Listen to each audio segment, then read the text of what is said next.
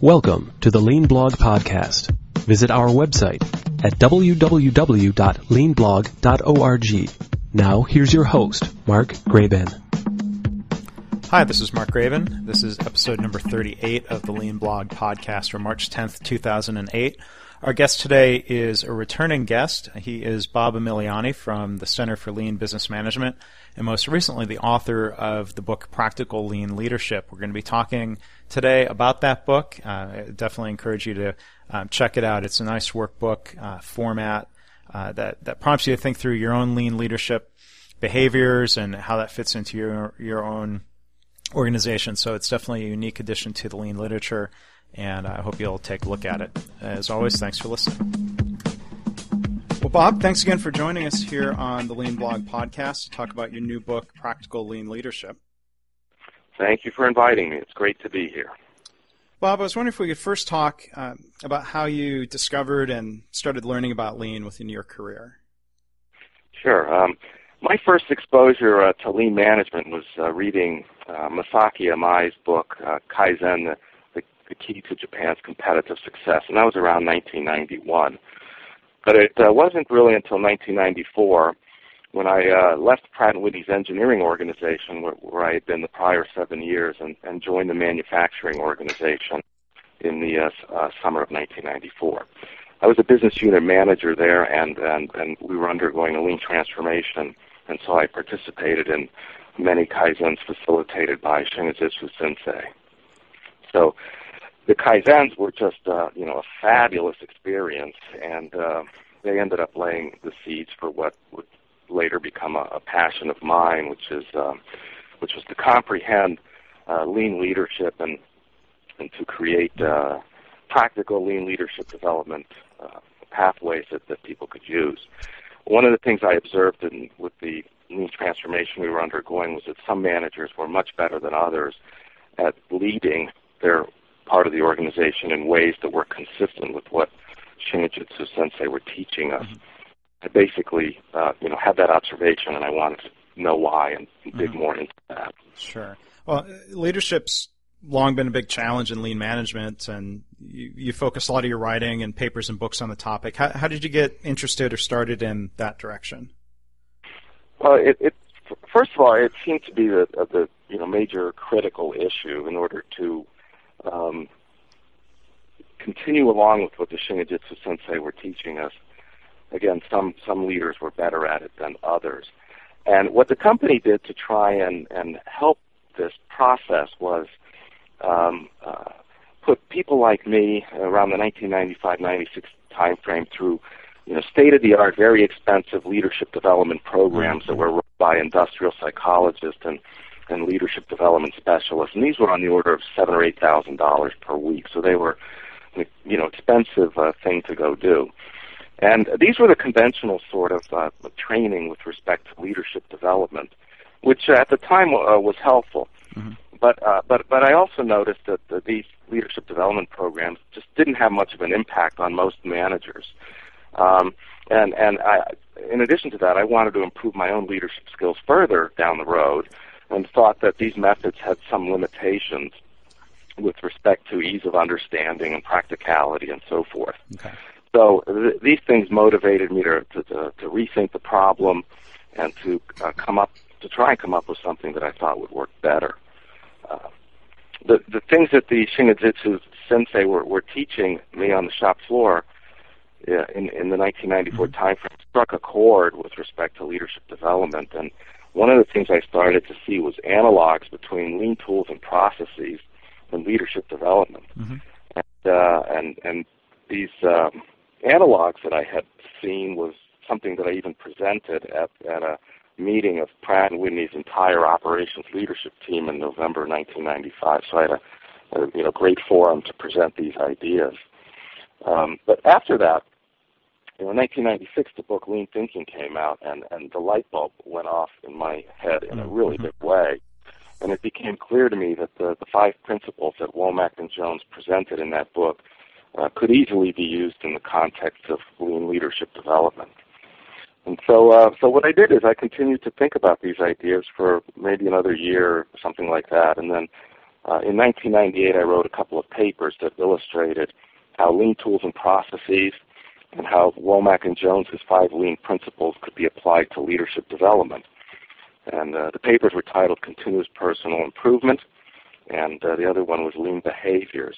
And the Lean Behaviors actually won an award as the best paper for that you know journal that year. Mm-hmm. Um, it was in those papers that I coined the terms lean lean behaviors and behavioral waste, and, and in which it clearly showed the connection also to the respect for people principle. Mm-hmm.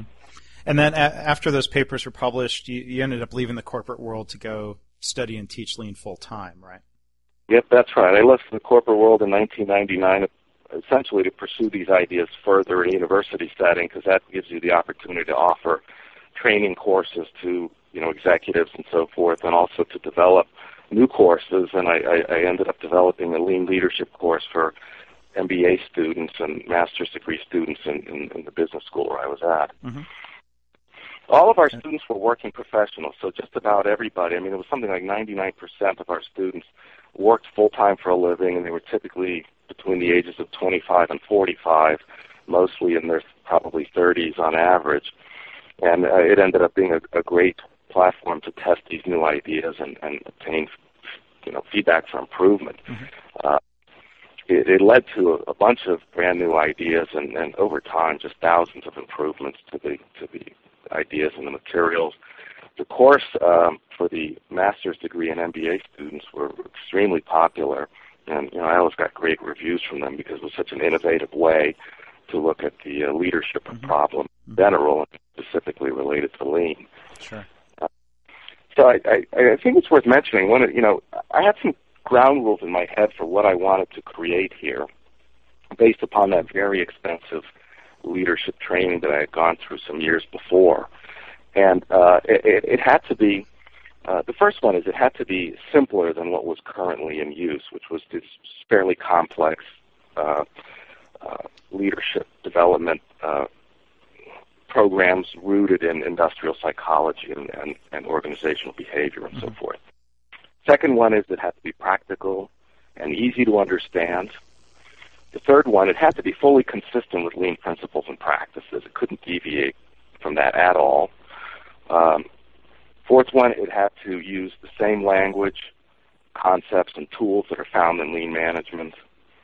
Uh, fifth one, it had to be much less expensive than these mm-hmm. traditional lean development programs. And then finally, it had to have, have, of course, some learn by doing characteristics. I mean, you have to take in the ideas and then practice them on a daily basis, etc. Okay.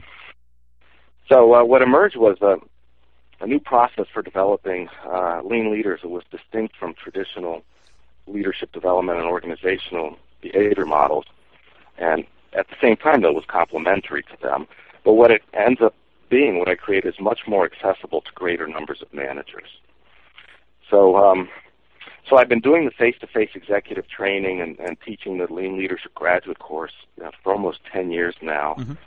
and uh, you know, the, the fact is you can only reach a, a fairly small number of executives and mid-level managers that way. So I decided to um, to write a workbook that, that covered a subset of the training program mm-hmm. and uh, and and the, the grad school leadership course that I could uh, that that I developed over the years. So it essentially covers the core material in, in, nine or ten challenging steps. Yeah, and and and before we dig into the book a little bit, um, are, are, did you write the book because the workshops and the classes you teach uh, really aren't available to the, the general public. They they're really only available to the uh, business school students, or do you offer well, workshops? Or well, the workshops are typically not open enrollment, so mm-hmm. they're they're customized by a particular company, and it usually involves you know a dozen or so executives from the senior management team. And so, yeah, they're not widely uh, available as you know an open enrollment type of course. Okay, but if, if somebody and, and their com- company was interested in that, they could contact you through your website, I assume. Yeah, that's right. Okay, sure. and and what what is that website again for people listening? The CLBM.com. T H E C L B M.com. Okay, Center for Lean Business Management. Right. Right. Yep. Okay. Um, so yeah, let's talk about practical lean leadership and and the book. I mean, there, there's a lot of books out there. What would you say is different about about this book in particular? How's it going to be helpful for people? Well, what's different about it is, is it, it goes well beyond leadership behaviors and it drills down into leadership beliefs. Mm-hmm. And most leadership trainers and writers stop at the behavior level and don't go further. And, and I made the very same, uh, what I'll call a mistake, uh, for a while, and then had a breakthrough in 2003. And what I found is you, you really have to dig deeper because that's where the core issues lie, mm-hmm. which make lean leadership such a challenge for most managers. Um, and so, anyway, how, how I do this is by applying lean principles, tools, and processes, and including value stream maps and standardized work, but in totally new context in ways that people haven't seen before. And since most managers who are engaged in a lean transformation have at least some familiarity with these things, maybe not a lot, but at least some, it's a relatively simple extension to the world of lean leadership development. So if they're familiar with it, in, in the work-related sense, then it's easy to extend it to uh, lean leadership development. Mm-hmm. So it differs dramatically um, from um, from traditional training, which focuses almost exclusively on soft skills, and, and most people find that it's lacking uh, or, or is ambiguous in describing, you know, how leaders should apply what they learn to the workplace every day. Mm-hmm. And some some some managers, from their perspective, see these uh, soft skills potential as even conflicting with their their hard skills. Mm. Um, so so what practical lean leadership does is it breaks down this soft skills hard skills uh, divide, and is much more explicit in its presentation of how executives must think and what they need to do every day in order to uh, deepen their knowledge and, and, and, and their knowledge and practice of lean management and, and to reinforce the thinking. Mm-hmm.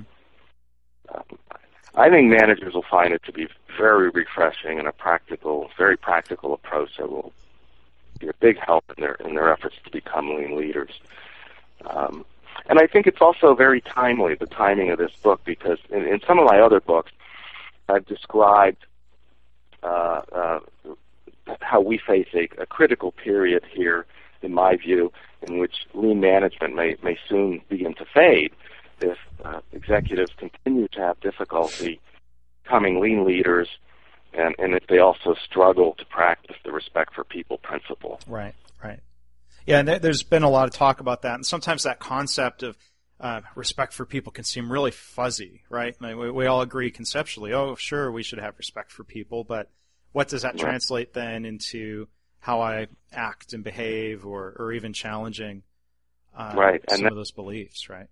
Yep, and that's this workbook. In fact, all of my books uh, really, and my efforts, my papers starting in 1998, and my before that, my thinking on this was uh, all evolving in the direction of the respect for people principle, and, and why people don't understand that, why it's so difficult to comprehend and apply. So it's something I've been at working on for a, a long time now, and it's uh, yeah seems simple to understand.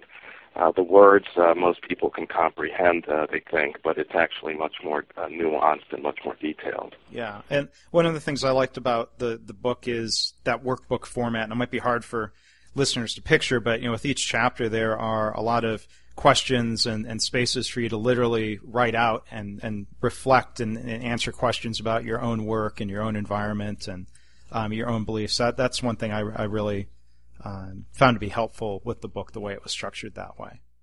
Good, good. I'm glad to hear that. Um, one, one thing I wanted to ask you about um, some of the, the, sections of the book. You, you know, we, we often talk about value added, non value added activities in lean in terms of you know what's happening in a production process or what are people in a hospital um, doing. But you, you spend a lot of time talking about value added and non value added um, behaviors and, and beliefs. So I was wondering if you, if you could share some examples of um, some of those management behaviors that you would consider to be wasteful. Sure. Uh, not, non, non-value added uh, but necessary leadership behaviors exist simply because people are not perfect. Mm-hmm. Uh, these, these types of behaviors are difficult to avoid or in some cases just unavoidable. Uh, some examples uh, might be uh, non-work related conversations, being impatient, aggressive, or confrontational, self promotion, perhaps over communicating. Uh, these are uh, type, what, are, what are called type 1 waste in, in lean parlance. Mm-hmm. You know, um, these are difficult for most people to see as as type one waste, and then so therefore it's hard for them to figure out uh, what to do about it. Mm-hmm. Now, you would not want to uh, completely eliminate non-work related conversations, Right. For obvious reasons, but you know, in some cases they can be very disruptive or consume valuable time. Right. And I think we've all been in meetings with Uh-huh. various people, and we get off on tangents, and you know, we got important business, and it's in certain ways disruptive, and it's certainly consuming uh, time and so forth. So, um, what the book talks about, the workbook, is you know, the leader's main focus should should really be on type two waste. Uh, because it's that's much easier to understand than eliminate it. Eliminate, excuse me. Yeah. And and and as their their learning progresses about what value added leadership behaviors are, and wasteful leadership behaviors are, that being type two waste, then they can begin to comprehend type one waste. Uh, excuse me, type one behaviors as Mhm. waste. To think about, you know, what if anything they need to do about it. Yeah. So uh, you talk about non-work related conversations. I, I guess you're not suggesting, or uh, or I may think of an example that you know if if we were at work and we're talking about the big basketball game tomorrow, that you could you could look and say, well, the customer doesn't value us talking about basketball. Uh, Right. not value added from a customer perspective, but I guess somebody could rationalize that and say, well, you know, we're we're we're relating to each other, we're building our working relationship, which then allows Yep. us to be more effective in serving the customer's needs. Is that why you might consider it? Ab- absolutely, Okay. yep, that's absolutely correct. Yep, Okay. it's, it's bonding, it's team building, it, it, it serves other functions. Okay. Um, but what's an example of the type of waste that behavioral waste that really can't be rationalized or, or doesn't serve any sort of necessary function? Um, hmm, that's good. Let me think about that Yeah. for a minute. But serve, so it's uh, type one uh, waste that doesn't serve any function at all. Well, you know, it really depends upon the context and the setting. Mm-hmm. and and you know how people um, you know deploy these particular uh, behaviors, and so it's it's hard to say categorically what that might be. Mhm. Um, this is something that I give as an assignment to my students in the leadership course to identify non uh, the the type one waste, the non value added but necessary or unavoidable behaviors Mhm. and uh, and and they struggle with that because as they start to think about it, they start to see type one uh, category behaviors as waste. Um, I would say maybe negative thoughts, biases, or stereotypes might be particularly troublesome. Mhm. So, so maybe uh, it's an exercise for each listener here to sort of try to step back and reflect on that in their own setting or for themselves. Definitely, yep. Yeah. Okay. Um, well, one other thing I really liked in the book, uh, it seemed unique, was the way you defined kaizen. And I was wondering if you could share that and explain some of that with us. Sure. The literal translation of, of Kaizen is change, Kai, for the better, Zen. Mhm. But its meaning is in a multilateral context, which, which few people understand. Mm-hmm. what they typically do is they understand Kaizen more narrowly as continuous improvement. And what that does, it can invite uh, some confusion and lead to the misapplication of Kaizen in a unilateral or zero sum context. The problem with that is that ends up uh, violating the respect for people principle. Mhm. The change must be non zero sum. In other words, it must be good for all stakeholders.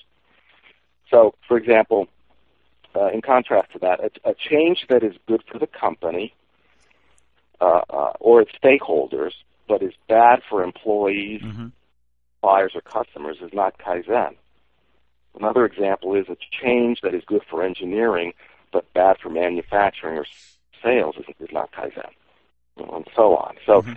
what we're trying to do is when we make an improvement in one area, we cannot disrupt upstream or downstream processes, which is often what happens in the application of Kaizen when people understand it more narrowly as uh, uh, as continuous improvement in a non excuse me in a zero sum context. Yeah, and, and and that's that that whole multilateral context. That that that part of the definition is what jumped out to me as something that uh, I think you're right that often gets missed, and and I guess you, another way of saying that might be that it leads to sub-optimization if if you're not focused on the the entire system or focused on that on that balance.